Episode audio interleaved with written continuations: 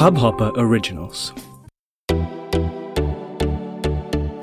नमस्ते इंडिया, कैसे हैं आप लोग? मैं हूँ अनुराग। अगर आप हमें पहली बार सुन रहे हैं तो स्वागत है।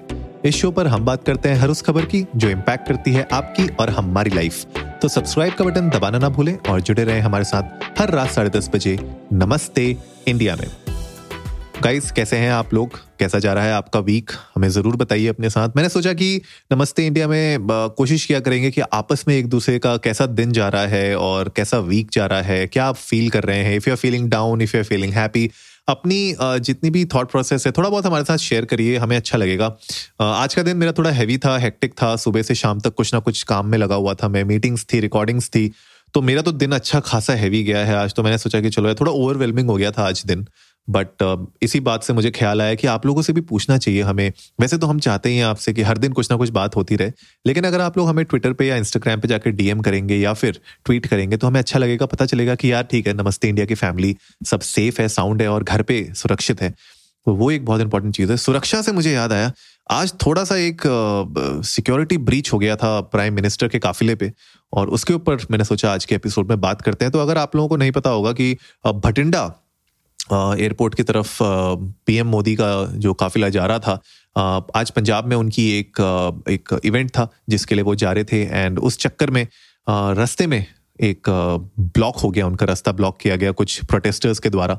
एंड उस चक्कर में ऑलमोस्ट मुझे लगता है पंद्रह बीस मिनट लगा पूरे उस एरिया को क्लियर करने में ताकि वो जा सकें। तो it was a security breach as per the ministry of home affairs and इसके ऊपर थोड़ा सा देखते हैं कि क्या हुआ था। एक्चुअली आज भटिंडा में उनको एक नेशनल मार्टर्स मेमोरियल है हुसैनी वाला में। वहाँ जाना था उनको। एंड उन्होंने सोचा कि गाड़ी से जाते हैं, रोड रोड से ट्रैवल करते हैं, वहाँ पे पहुँचते हैं। तो जो रोड ट्रैवल था उनका, जो रास्ता था, उस रास्ते को पूरा प्लानिंग की करी गई थी, जो पंजाब के डीसीपी हैं, उनने पूरी प्लानिंग इसकी की थी सिक्योरिटी अरेंजमेंट्स की थी। लेकिन वो अरेंजमेंट्स के बावजूद, जब वो पहुँचे तो फ्लाईओवर पे वहाँ पे, एक फ्लाईओवर पे पहुँचे जहाँ पे रास्ता ब्लॉक किया गया था, कुछ प्रोटेस्टर्स ने ब्लॉक किया था। एंड पंद्रह से बीस मिनट तक वहाँ पे वो स्टक थे। And it was a major lapse in the security as per the ministry of home affairs इसके अलावा उन्हें ये भी बताया गया था कि उन्होंने बोला था होम मिनिस्ट्री ने ये भी बताया कि जो प्राइम मिनिस्टर का स्केड्यूल है और जो ट्रैवल प्लान है, वो सारा का सारा कम्युनिकेट किया गया था well in advance Punjab government को। एंड प्रोसीजर्स जो कहते हैं वो ये कहते हैं कि आपको नेसेसरी अरेंजमेंट्स मेक श्योर करनी है लॉजिस्टिक्स की आप बनाएँ और सिक्योरिटी के अलावा जो कंटिजेंसी प्लान होता है वो भी रेडी होना चाहिए। जो कंटिजेंसी प्लान था वो कहीं ना कहीं लगता है कि डिप्लॉय अच्छे से नहीं हो पाया, उसकी क्लैरिटी नहीं थी और उसको डिप्लॉय नहीं कर पाए। इसी की वजह से जो सिक्योरिटी लैप्स हुआ है और उस चक्कर में उनको वापस भटिंडा के एयरपोर्ट जाना पड़ा और आज का प्लान उनका कैंसिल हो गया जो आज उनको मेमोरियल में जाना था नेशनल मार्टर्स मेमोरियल में वो कैंसिल हो गया। अब इसके ऊपर अभी तक बहुत ज़्यादा क्लैरिटी हमारे पास नहीं आ पाई है कि आ, इस पे अभी एग्जैक्टली exactly हुआ क्या था क्या सिचुएशन थी और ये जो लैप्स हुआ है ये किसकी तरफ़ से हुआ है?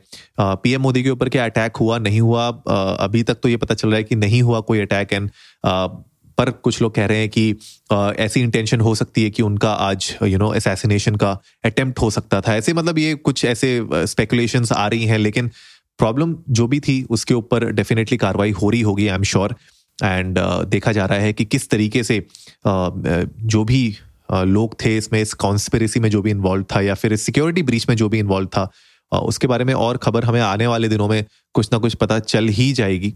लेकिन जो सीएम है पंजाब के चन्नी जी उन्होंने बोला है कि इस तरीके का कोई भी अटैक नहीं हुआ मोदी जी के ऊपर और कोई भी सिक्योरिटी लैब्स नहीं हुआ था उनके एंड से उनने ये क्लैरिफाई किया है। एंड uh, ये जो पंद्रह मिनट का जो फ, फ, उनका वेट हुआ था वहाँ पे स्टक हुए थे वो प्रोटेस्ट की वजह से हुए थे। लेकिन अभी मतलब क्वेश्चन सबसे बड़ी बात यही है कि अगर आप लोगों को पता था आपके पीएम uh, का स्केड्यूल आपको पता था रूट आपको पता था पूरा लॉजिस्टिक्स आपको पता थे तो आप वो अवॉइड कर सकते थे वो रास्ता मेरे ख्याल से।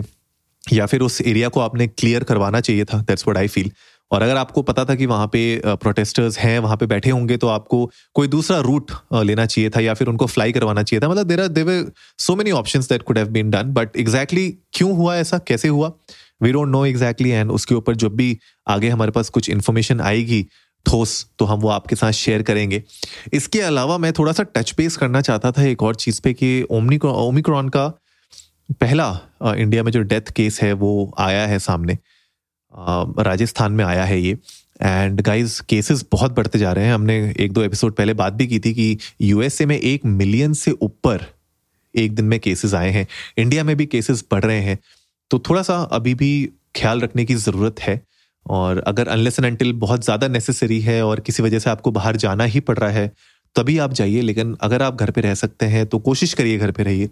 बहुत लोग हमें ये कहते हैं कि यार, हर बार नहीं हो पाता पॉसिबल घर पे रहना। We completely understand that and इसीलिए मैं कहता हूँ कि अगर निकल भी रहे हो बाहर तो थोड़ा बहुत प्रिकॉशंस अपने एंड पे पूरा बना के रखिए, ताकि आप सुरक्षित रहें और सामने वाला भी सुरक्षित रहे। इसके अलावा एक और चीज़ है कि जो नाइट कर्फ्यू लगाया गया है वीकेंड पे भी कर्फ्यू लग रहा है, उसका ज़रूर पालन करें एंड रूल्स को ब्रेक ना करें बिकॉज़ जो पुलिस है वहाँ पे, जो ट्रैफ़िक पुलिस खड़ी रहती है वो सब भी आप ही के लिए खड़ी है और उनको कोई शौक नहीं है वहाँ पे खड़े होने का राइट रात भर वहाँ पे ड्यूटी करने का। इतनी ठंड में, बारिश भी हो रही है आज तो।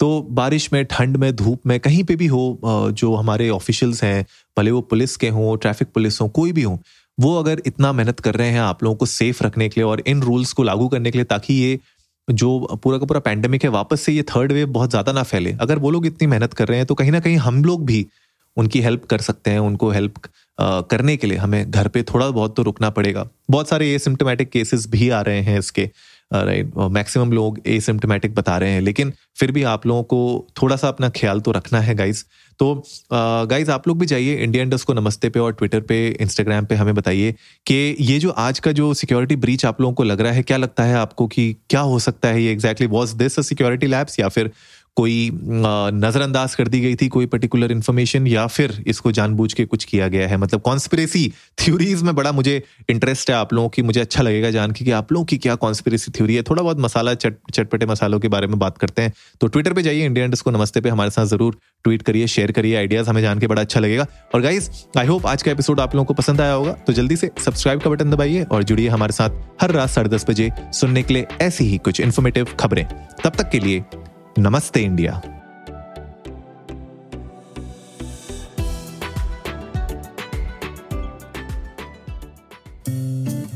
इस हब हॉपर ओरिजिनल को सुनने के लिए आपका शुक्रिया। अगर आप भी अपना पॉडकास्ट लॉन्च करना चाहते हैं तो हब हॉपर स्टूडियो वेबसाइट पे रजिस्टर करें और एक मिनट के अंदर अंदर अपना खुद का पॉडकास्ट लॉन्च करें।